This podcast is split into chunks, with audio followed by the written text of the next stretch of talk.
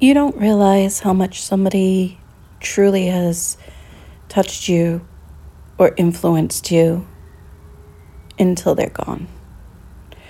And this right here is a tribute to my Uncle Mike, who passed away on May 5th and was like my second dad.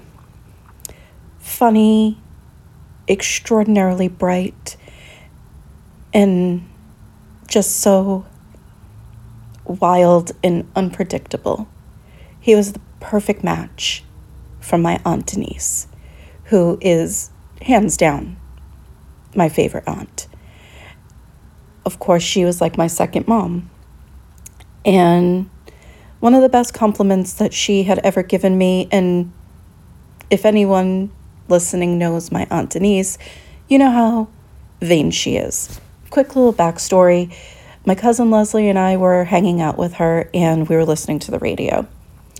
She said, If you could be anybody, who would you want to be?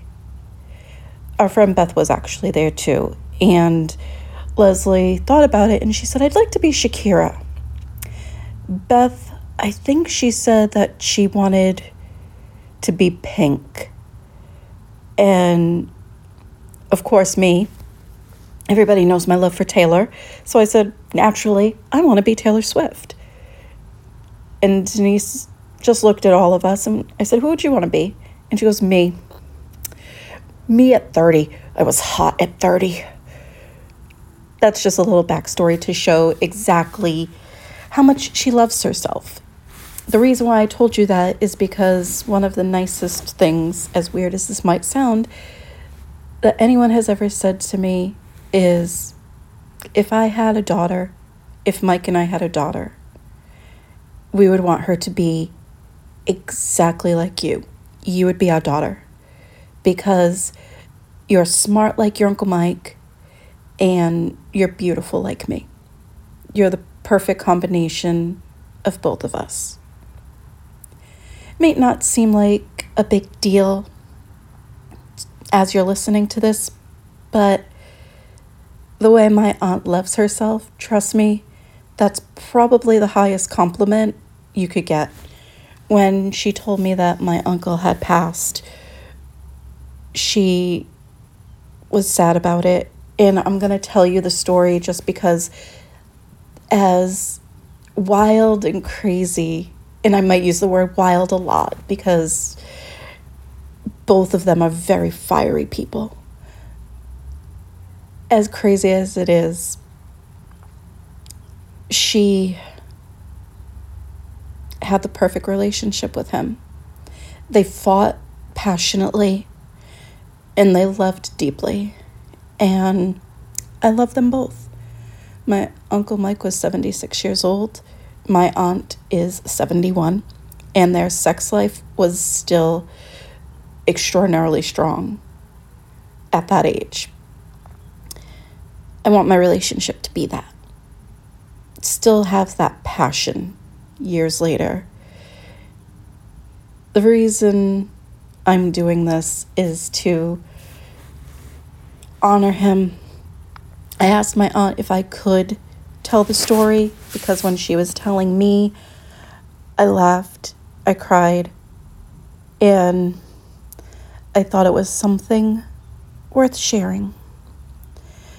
Both of them were married when they met each other, and the attraction was undeniable. They eventually left their spouses and got together they couldn't keep their hands off each other, and many people referred to them as Barbie and Ken.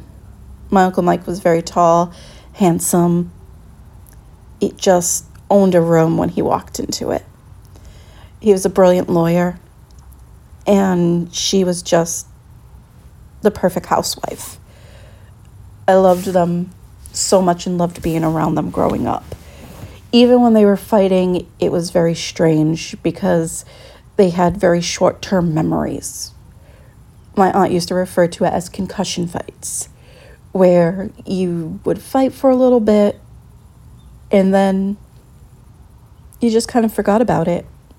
And it didn't even matter anymore. It was just forgotten about, not brought up again. You just moved on. It worked for them. It doesn't work for everybody, but it works for them. My uncle was diagnosed with liver cancer about nine years ago. He went into the hospital and he had half of his liver removed. They thought that they got everything and they didn't. So, once the cancer, excuse me, was migrating throughout his body, they tried treatments for him. He lived an extraordinarily long time because he had an excellent doctor taking care of him. Most people would have been gone way before this. And every time we thought it was the end, he would bounce back, which made us all very happy and also gave us the idea that maybe Uncle Mike was invincible. We even had a joke about it, saying that when we saw Denise kind of getting upset that this might be it, this might be her his time, we'd say, "Oh, come on, he's going to bounce back." You know the last thing that's going to be in this world is Cher, the cockroaches, and Uncle Mike. Those are the three things that will outlast everything in this world. Obviously, that wasn't the case because we all end up passing at some point. And he lived on borrowed time. But their story, as far as love, is beautiful. And when she told me he passed on May 5th, she was trying to find my number I had talked to her a couple months ago and I knew that he wasn't doing all that well, but I would check in every so often, once a week, and it got to the point where she wasn't answering her phone, her cell phone. She hates technology, hates her cell phone. So that wasn't too alarming or surprising for me. And the way our relationship is, I can go a couple months without talking to either one of them, and then I will call her and she'll say, Bitch, finally, I've been thinking about you. Where the hell were you? Anyway, so how are you? That's basically how it is. She never gets mad. She understands life is busy. He understands life is busy. And it was not a thing at all. So when I would go a couple weeks without calling, wasn't a big deal. Finally, yesterday, well, actually, that's not true. I want to say Monday. Yes. Um, I saw her phone number come across my phone. I answered it. I was like, all excited, hey, how are you? And it's just silence. And I said, Hey, you okay? And she said, No, I'm not. I was like, Oh my God, Denise, what happened? And she said, Uncle Mike passed. He passed away, Pam. And I said, Oh my God, what do you need? My first instinct was to rush to him. And she said to me, Uncle Mike, when he passed, he was at peace, which was a relief. And she said, Of course, he passed on Cinco de Mayo. The guy knew how to party, and he went out on a day that people party big. And she laughed. And I said, You sound okay. But my first instinct, like I was getting ready to say, was to go to her, was to be with her, to comfort her, to see what she needed. And she said, I'm okay. Jonathan, who's my cousin and their son, obviously, um, is there. You know, he's doing okay. But we put a sign on the door saying, please leave us alone. Respect our grieving. When I want you, I'll call you. That's not surprising to me because, again, Denise could be like that. She didn't want to have a big deal made. And so the next question was, well, when's the service? He's not having one. I said, is this a money thing? Because I can help. And she said, no, no, it's not a money thing. It's an Uncle Mike thing. He didn't want a wake. He didn't want any type of funeral. He didn't want his name in the paper saying he passed because the last thing he wanted was people showing up crying when they haven't even talked to him in years. And I understood that. So I told her that if she needed help putting away any of his things, I would come help. She said, Nope. Everything's being left where it is. I have the shirt that he wore the last day before he went into hospice, and I have the shirt from hospice, and I sleep with them because it still smells like him. And I said, Oh, Denise. And I said, So when he passed, she's like, Well, when he passed, I didn't believe it. I didn't want to think that he was gone. She's like, I even tried giving him a whiff of the Jif. And I can't believe she's letting me actually do this podcast and tell this story. But I'm doing it because I feel like what they had was special and amazing. And what Mike used to call a whiff of the jiff was he'd go by my aunt and he would grab her, bear hug her, and he would just stick his hand down the front of her pants and he would just rub and then he would take his fingers and smell them. And he called that a whiff of the jiff. And so sometimes you would see Denise do that and just put her fingers under his nose and sadly, a lot of people in the family knew exactly what she was doing. So when she told me that she gave him a whiff of the jiff, and she's like, Pamela didn't wake him up. Didn't wake him up, and when it didn't wake him up, I knew it was his time to go. She's like, So I kissed him and told him I loved him. And then I pulled the sheet back and I kissed his dick goodbye. I said, Excuse me? I said, Did you at least go shut the door? And she's like, No. I was in the room alone. I told him that I would, you know, kiss the thing that gave me so much pleasure in my life goodbye. I pulled back the sheet. He still had his eyes open. I said, Was he unconscious when you did this, you rapist? And she's like, No, you slut. It wasn't, he wasn't unconscious. I'm not a rapist. And of course, we're laughing and we're twisted and sick in the mind for laughing about this. So she pulled the sheet back and she kissed his dick goodbye. He still had his eyes open a little bit, so he saw. She's like, I wanted that to be the last vision, or one of the last things he saw was my lips on his dick.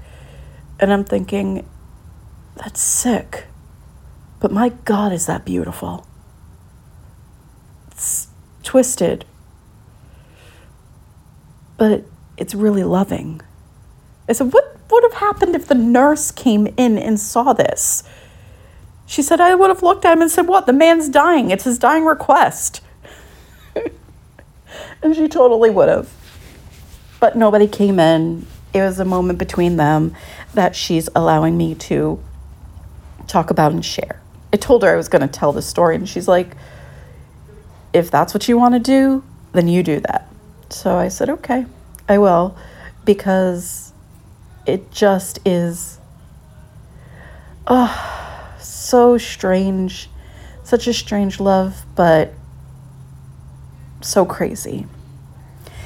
They really were an amazing couple, and he was an amazing man. It's going to be hard to see how she's going to do within the next even few months because the two of them were inseparable. They didn't know how to live life without each other. Right now, I still think she's in shock, but I'll be there for her when she needs me. She loved Maroon 5. We went to go see Maroon 5 many times together. I saw I found a picture of us as we were as I was going through some of my phone pictures, deleting things, and I sent it to her. And she laughed and she said, Look at that picture. It really doesn't get much hotter than that, does it? And she said, Thank you. Baby, that made me laugh, but made me cry because I remember that when we went to go see Maroon 5 in Boston, your Uncle Mike was the one that drove us to the train station. I said, Oh my God, I completely forgot about that. I'm so sorry. I was just trying to make you smile. She's like, It did because I want to remember everything that he's connected to. I never want to ever be, feel like I can't talk about him. I want to talk about him and I want to laugh and I want to cry. I even want to tell the stories where I hate him because I got so mad at him. Because then after, we always worked it out. We knew how to work it out. No matter how upset, angry, or mad we got at each other, we always worked it out and never went to bed without at least saying, I really hate you right now, but I love you and we'll figure it out in the morning. I think that sums up how a perfect relationship should be. You can have disagreements and dislike each other. You can not talk to each other for a day. You need a clear head sometimes. But in the end, you know that you're going to work it out. And that's what people forget to do now.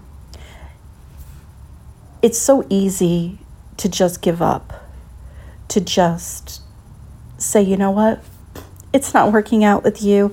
There are plenty of fish in the sea out there. On to the next. I'm going to find somebody who fits me. I don't know if we ever truly find anybody that completely fits us. We need surprises in our life. We need to be challenged. I don't want anybody who is exactly like me. I want somebody who is going to challenge me and has their own life, and we just share each other's life. We fit together in a great way, complementing each other. So many people give up nowadays instead of fighting for their relationship or trying to work it out. Denise and Mike fought for their relationship all the time and always worked it out because giving up just wasn't an option for them. So hopefully, some of you laughed a little bit at this, took something good away from it, because I loved my uncle. He wasn't perfect, nobody is, but he was perfect for my aunt. And I am very fortunate that I had the chance to know him.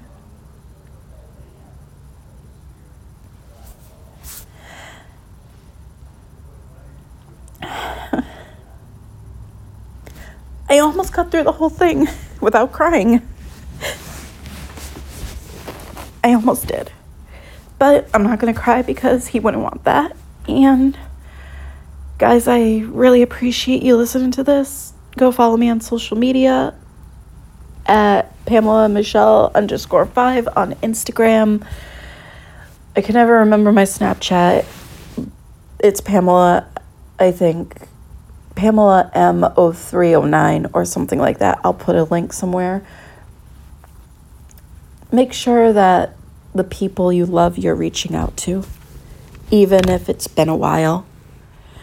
You just never know, as cliche as it is, when somebody's last day is going to be. Make sure you help them know that you care about them, how much they mean to you, and just live your life. Live in the moment. It's the best way anyone can be. Take care, guys. And make sure, real quick, to pay the bills, you go visit my sponsors, Blenders Eyewear at blenders.com, and of course, Bones Coffee. Go get the best coffee that you will ever taste. They have so many flavors, and it just seems so tacky that I put these at the end. Usually, I work them into the podcast, but definitely go check out Blenders and Bones Coffee. I'll talk to you soon. Take care.